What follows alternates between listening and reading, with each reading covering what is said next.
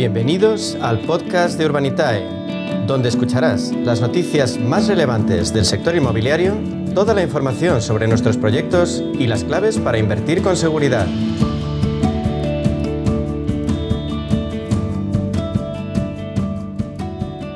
Hoy traemos algo un poquito diferente y es que vamos a analizar oportunidades de inversión, además de conocer de cerca al crowdfunding Urbanitae.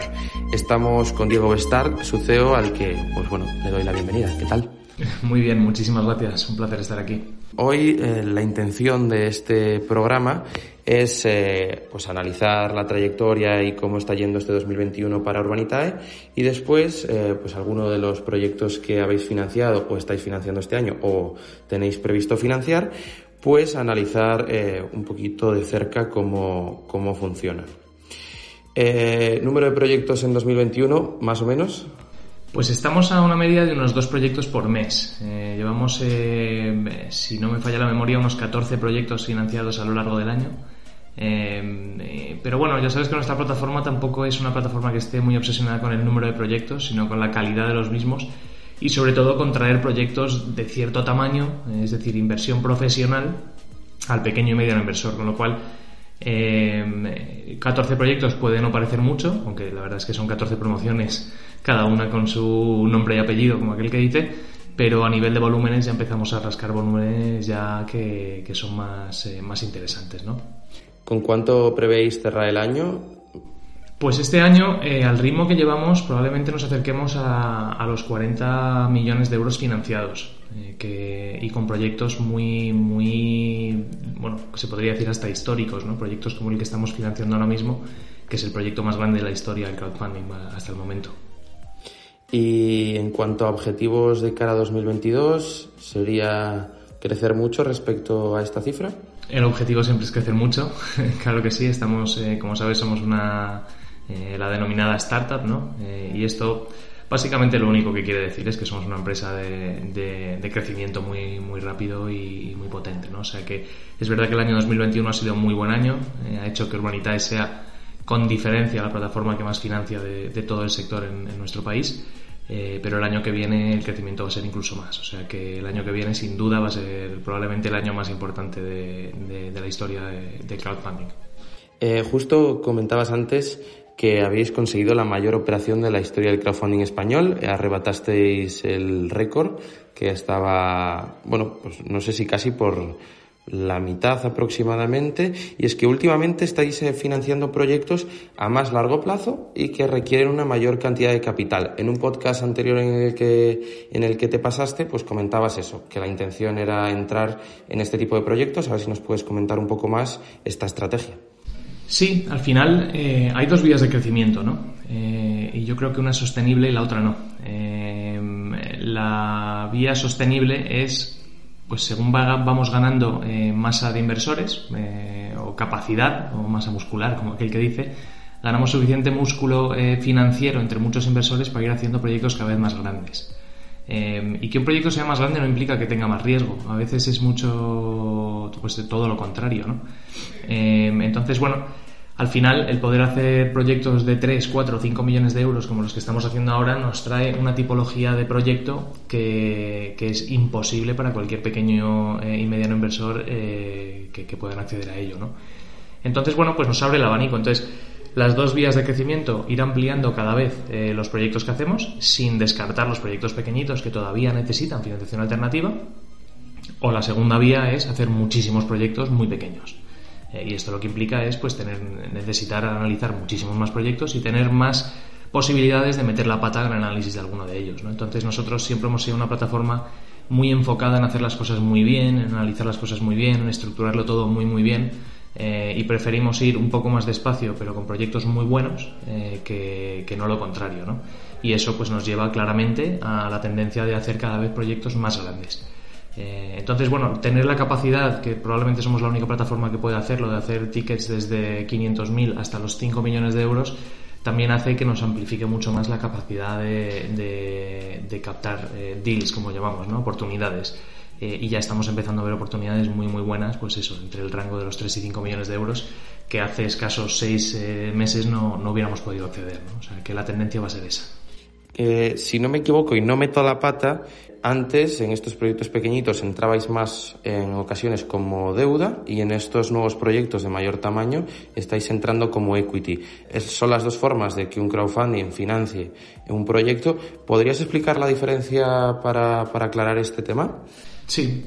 Pues a ver, los, proyectos, Urbanidad está autorizada para hacer tanto equity como deuda. Para esto hay que pedir una autorización eh, para cada una de las, eh, de las verticales. Deuda, como el nombre implica, es básicamente darle un préstamo a un promotor con unas garantías detrás. Pueden ser garantías hipotecarias, garantías personales, garantías societarias, eh, pero bueno, es básicamente darle un préstamo con un tipo de interés y un plazo. Yo te presto X euros con un tipo de interés del 5%, por ejemplo, en 12 meses. Me tienes que volver el capital más el interés lo clásico, ¿no? lo que hacen los bancos de toda la vida. Equity eh, es básicamente entrar en sociedad con el promotor, es decir, acompañar al promotor como socio del promotor, aportando cierto capital y dependiendo del porcentaje del capital que tú aportes, pues te llevas ese mismo porcentaje del beneficio que genere el, proyecto.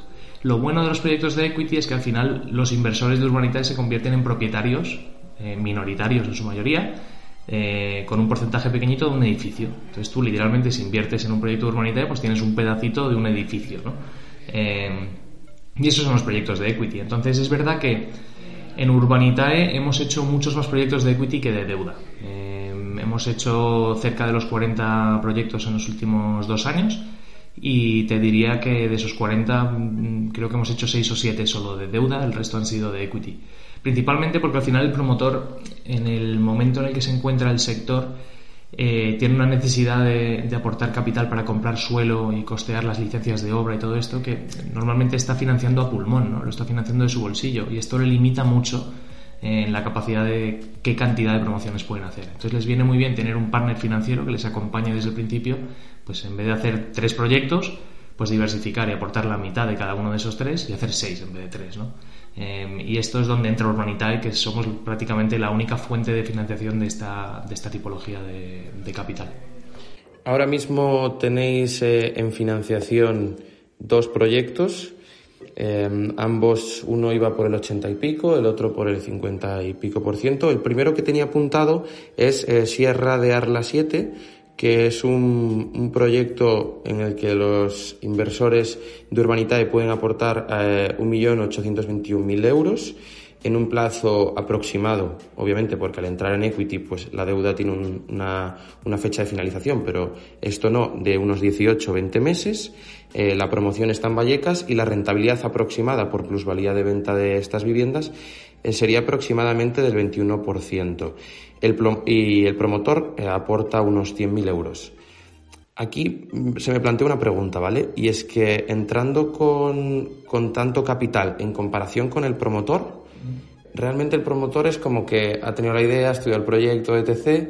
Y al final la plusvalía que va a sacar el promotor de beneficio por montar esta promoción no va a ser tanta como los inversores de Urbanitae, que son los que ponen el capital. ¿Cómo, cómo podemos ver esto? Sí, es muy, muy buena pregunta. Eh, de hecho, muy poca gente llega al análisis que acabas de hacer tú y yo creo que es un tema muy importante. Aquí los promotores, cuando ceden tanto equity, es decir, nosotros tenemos la gran mayoría del equity, con lo cual la gran mayoría del beneficio se, se irá a los, a los inversores de Urbanitae, ¿por qué lo hacen? No? Pues por un lado tiene su parte del equity, es decir, el aportado el capital, eh, y luego él tiene su management fee. Es decir, el promotor dentro de lo que es el proyecto tiene asignado unos, unos fees, unas, unas, eh, unos beneficios que va a generar, como si fuera su sueldo, por la gestión de la propia promoción, por poner en marcha la obra, por gestionar los oficios, por gestionar todas las licencias. Eh, también tiene la comercialización, es decir, de la comercialización se lleva, se lleva un 3% de, de, de las ventas, con lo cual es verdad que no gana tanto por el lado del equity, pero sí tiene sus fees de gestión, sus fees de comercialización y al final pues se alinea mucho los intereses. Y luego además en la mayoría de los proyectos de esta tipología, nosotros lo que hacemos es poner lo que llamamos un carried interest para el, para el promotor. Y básicamente dice que a partir de cierto, cierta ganancia o cierto beneficio para los inversores, él tiene un bonus. Entonces, imagínate, por ponerte un ejemplo muy sencillito, ¿no? que no es el caso de este proyecto, pero si un promotor nos dice este proyecto nos va a dar un 15% de TIR anualizada, o sea, de rentabilidad anualizada, eh, nosotros le decimos, vale, una vez que cumplas ese 15, si superamos esa TIR, te damos la mitad del, beneficio sobrante, ¿no? Y esto lo que hace es alinear mucho los intereses del promotor y los inversores y, hacer que el promotor haga todo lo posible para que, para que el proyecto sea rentable, se venda bien eh, y se venda en tiempo también, porque tengamos en cuenta que el componente, uno de los componentes importantes del, del binomio de TIR, que es tiempo y rentabilidad, es el tiempo. Con lo cual, es verdad que los promotores en nuestro país tienden a decirte las cosas se hacen, esta obra se hace en 18 meses. Nosotros cuando nos dicen 18 meses calculamos directamente 24, ¿no? Al final, eh, fomentar que, la obra vaya en tiempo y, forma eh, siempre es positivo. Eh, el siguiente proyecto que, que, está es el que comentábamos antes, que es la mayor operación de la historia del crowdfunding español, que es Botánico Homes, que es una promoción muy grande en, en Tenerife. Urbanitae pondrá 5 millones de euros de equity, eh, aproximadamente el plazo de inversión son unos 24-26 meses y el retorno para el inversor de Urbanitae será del 30%. Aquí el promotor sí aporta mucho, mucho más capital, 3,5 millones, pero ahora mismo no tengo la, la cifra apuntada, pero hay una deuda bancaria bastante sustancial, diría que casi cuatro veces o cinco veces la, la aportación de Urbanitae. Eh, en este caso, ¿cómo se cuadran todas las fichas? ¿no? Aquí en esto tenemos de todo. Tenemos equity, tenemos un crowdfunding que se mete por el medio y tenemos eh, deuda bancaria que también se mete. Entonces, ¿cómo, ¿cómo se cuadran estos casos este tipo de operaciones? Totalmente. Pues mira, antes de, hablar de Tenerife, contarte, volviendo al proyecto de Vallecas de Sierra de Arla, el proyecto de Tenerife es el proyecto típico. Es decir, el promotor y los inversores aportamos el dinero suficiente para tener el suelo, para tener la licencia de obras y para tener el número de preventas. Y a partir de cierto número de preventas, en el mundo de la promoción normalmente el banco viene y te financia la obra. Cuando el banco ve que tienes el 50% vendido y tienes licencia de obra y el suelo sin ningún tipo de carga hipotecaria, ninguna deuda, te financia la obra según certificaciones. Según vas construyendo, pues te va dando, te va dando, te va dando capital para ir pagando la obra. Y esa es la parte del endeudamiento bancario. En el caso del proyecto de Sierra de Arla, al ser un proyecto tan pequeñito, nosotros tenemos dudas de que el banco vaya a querer entrar, porque está habiendo una, falta de financiación para construir histórica, nunca había ocurrido, ni en el, peor momento de, la burbuja cuando reventó y todo. Eh, ahora mismo los bancos están, sobre todo para promociones pequeñitas, están, son muy reacios a, a dar financiación para construir, porque al final no tienen beneficio y no tienen ningún negocio. Entonces, en el caso de Sierra de Arla, le planteamos al promotor aportar todo el capital necesario para terminar la obra. Con lo cual, con lo que estamos levantando eh, a través de Urbanitae, en el peor de los escenarios tenemos un edificio terminado con sus viviendas en, aquí en Madrid, ¿no? que eso pues, eh, es un valor prácticamente asegurado. Eh, en la mayoría de los otros proyectos de promoción, ya los más grandes, entra el banco a financiarte la obra, con lo cual eso también hace que la rentabilidad sea superior. En el proyecto de Sierra de Arla, la rentabilidad es de alrededor de un 21%, ¿no? en 18 meses que tardemos de hacer la obra y entregarlo, etc. En el proyecto de Tenerife, la rentabilidad es entre un 30 y un 35%. Eh, y esto es principalmente por, porque tiene el componente de, financiación bancaria. Entonces, bueno, en Tenerife, por contarte un poquito, es verdad que es la, la, promoción más grande que hemos hecho, la más grande que se ha hecho a nivel europeo. Eh, son 142 viviendas, si no me equivoco, 140, 142 por allí. Eh, lo bueno es que ya están el 50% vendidas, tiene licencia de obra, tiene el suelo libre de cargas. Es decir, en cuanto levantemos el capital, el, banco va a entrar a financiar la obra y podemos empezar a, construir desde ya. Hemos dejado un plazo prudencial, lo que se suele tardar en construir, entregar viviendas, que entre 20 y 24 meses más o menos serán unos dos añitos, año y medio, dos años, ¿no? Dependiendo un poco de cómo se vayan dando las entregas y todo lo demás. Pero bueno, la verdad es que si tenemos en cuenta que se ha vendido la mitad de la promoción en plena pandemia, sin turismo, hablamos de Tenerife, que es una isla muy turística, ¿no? Es verdad que Puerto de la Cruz es una zona en Tenerife donde hay mucha primera vivienda y la gran mayoría de lo que se ha vendido es a, residentes de allí, pero cuando se reactive eh, todo lo que es el turismo y, los turistas vean en ese enclave tan bonito que es Puerto de la Cruz que, se está construyendo, prevemos que, se va a vender súper rápido, ¿no? Entonces, bueno, es un proyecto que aún siendo grande tiene un nivel de seguridad bastante bueno, ¿no? Eh, probablemente de los más seguros que hemos hecho hasta la fecha. Y, bueno, los resultados están acompañando. La verdad es que ha tenido muy buena acogida y esperamos cerrar el proyecto a lo largo del mes de octubre. Eh, también tenéis dos proyectos en estudio, eh, uno en Alcobendas y uno en Cataluña. Antes de, empezar la entrevista, comentábamos que estos proyectos, pues, cuando aparecen en la web es que ya han pasado unos primeros filtros, pero pueden caerse. ¿Cómo va, cómo, es todo este estudio de, estos proyectos y a futuro, eh, pues qué podemos esperar de ellos o, qué nos puedes contar? Sí, pues nosotros es verdad que en, la web siempre tendemos a poner quizás los dos o tres proyectos que tenemos más avanzados. Eh, lo que digo yo que los tenemos en el horno, ¿no? Como aquel que dice, están ahí cocinando. Eh, es verdad que tenemos ahora mismo dos estudios en estudio, pero tenemos otros dos o tres que estamos estudiando y que están bastante avanzados. Nunca sabemos cuál va a caer primero, porque al final es una labor. Eh, bueno, pues tenemos aquí un equipo de, real estate y análisis de muchas personas que están encima. Eh, trabajamos con nuestro bufete de abogados, con Garrigues, en todas las operaciones para estructurarlas a nivel societario, fiscal, bueno, pues que, que todo esté bien atadito y a veces las, las, operaciones están muy avanzadas y se acaban cayendo por muchas razones. Pues porque de repente el promotor encuentra algo, de repente vende el edificio entero justo antes de, firmar el contrato con nosotros y, se cae la operación. O nosotros encontramos algo que no nos encaja del todo, eh, no nos sentimos cómodos y, decidimos dejarla caer, ¿no? Pero es verdad que cuando subimos los proyectos en estudio suelen ser ya, está, ya bastante avanzados, ¿no?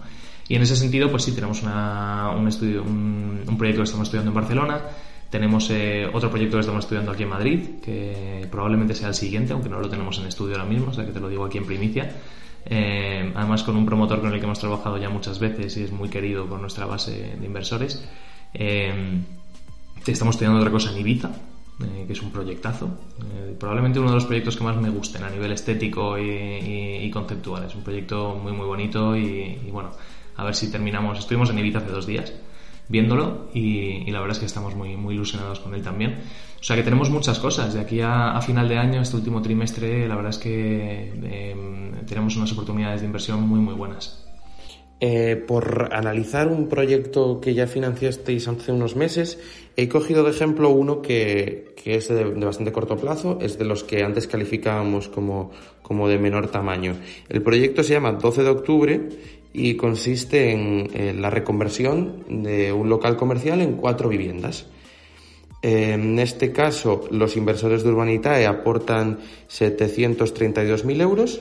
Bueno, cualquiera diría que es pequeño, es pequeño comparando con los otros.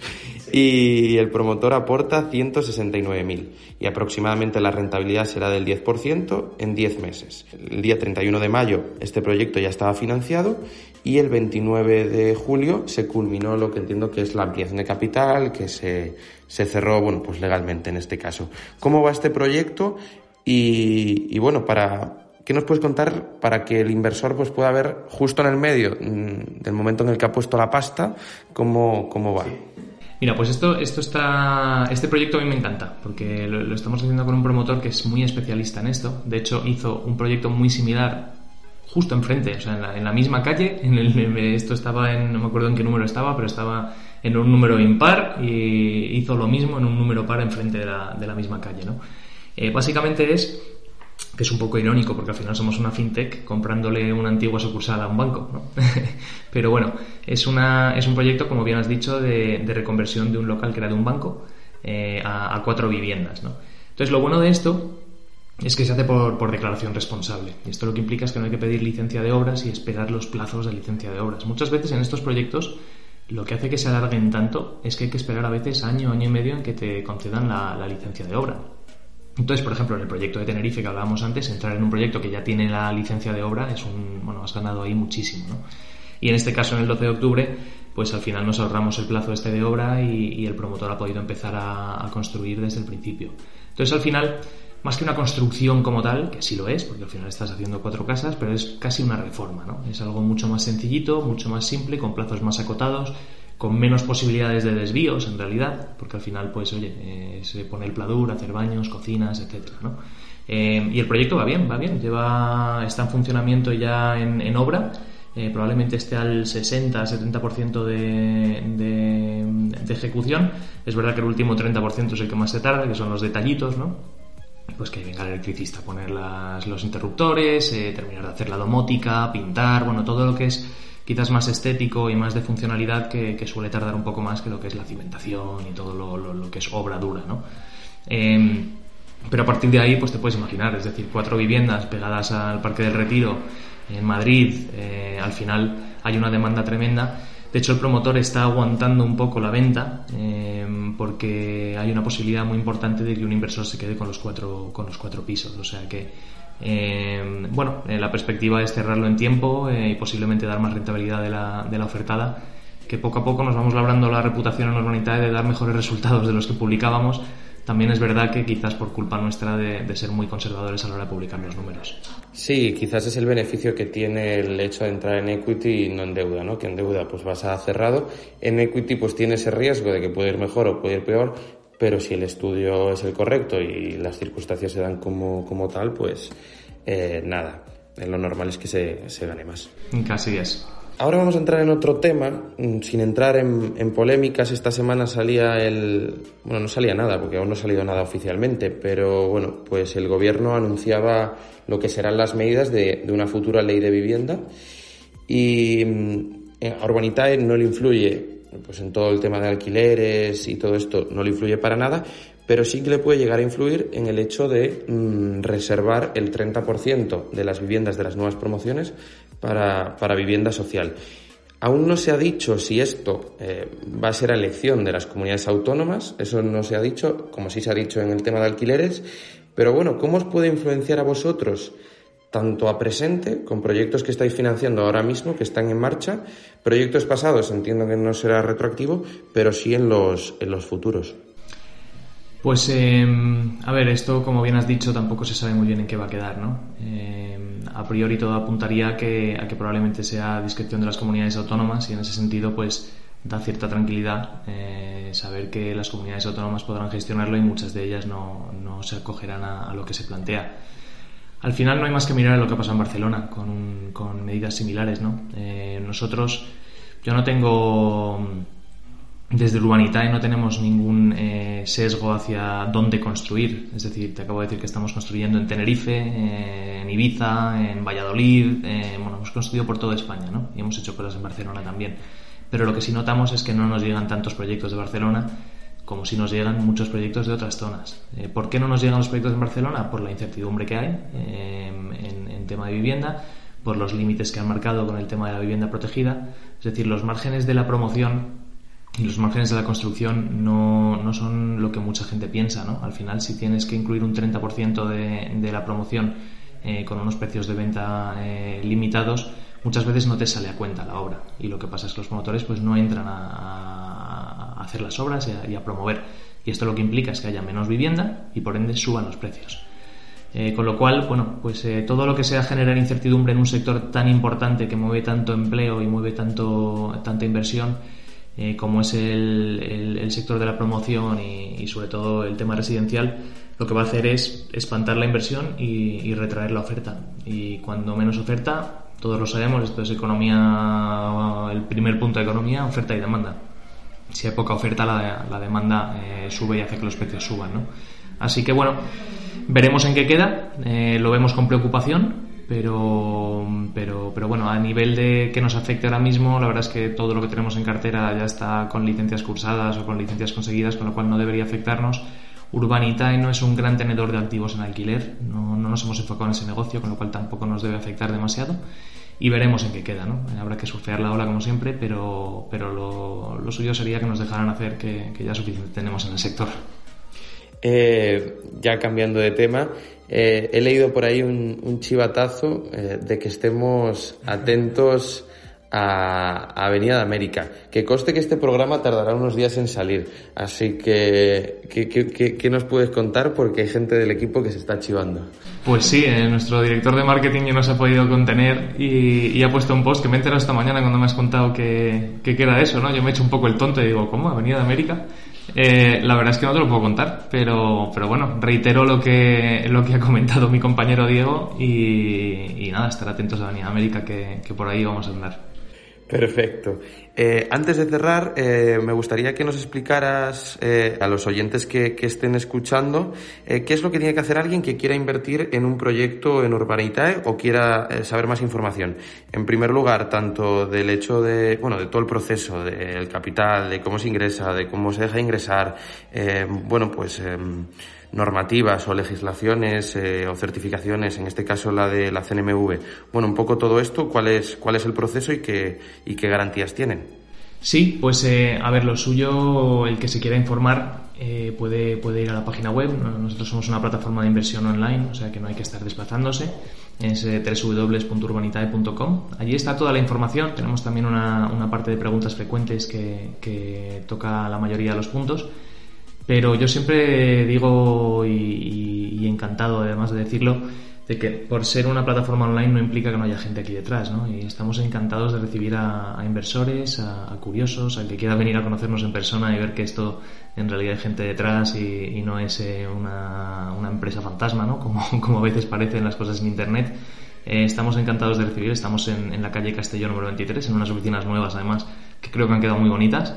Y, también encantados de, recibir llamadas. Eh, cualquiera que nos quiera llamar tiene el teléfono en la página web, nos puede llamar y tenemos aquí un equipo excepcional de, atención al inversor que está encantado siempre de hablar con todo el mundo. O sea que toda esa parte, eh, cualquier duda que haya, yo creo que lo más importante a la hora de invertir es entender dónde uno invierte y cómo está invirtiendo. Y siempre hacemos dos recomendaciones a, los inversores únicamente, porque nosotros no somos una empresa de, asesoramiento financiero, ni mucho menos. Hacemos dos recomendaciones. Entender perfectamente dónde está invirtiendo y número dos, diversificar. Al final, lo bonito de Urbanita es que te permite diversificar en el sector inmobiliario, pues como hace el de Monopoly, ¿no? Como hacen los típicos ricos que tenemos en la cabeza que dicen, bueno, tengo tantos pisos en una ciudad, tengo otros en otro. Bueno, pues aquí de otra manera, igual con, con 500 eurillos en cada edificio, pero te permite diversificar en un sector que ha estado cerrado a los grandes capitales hasta ahora, que es como el sector inmobiliario.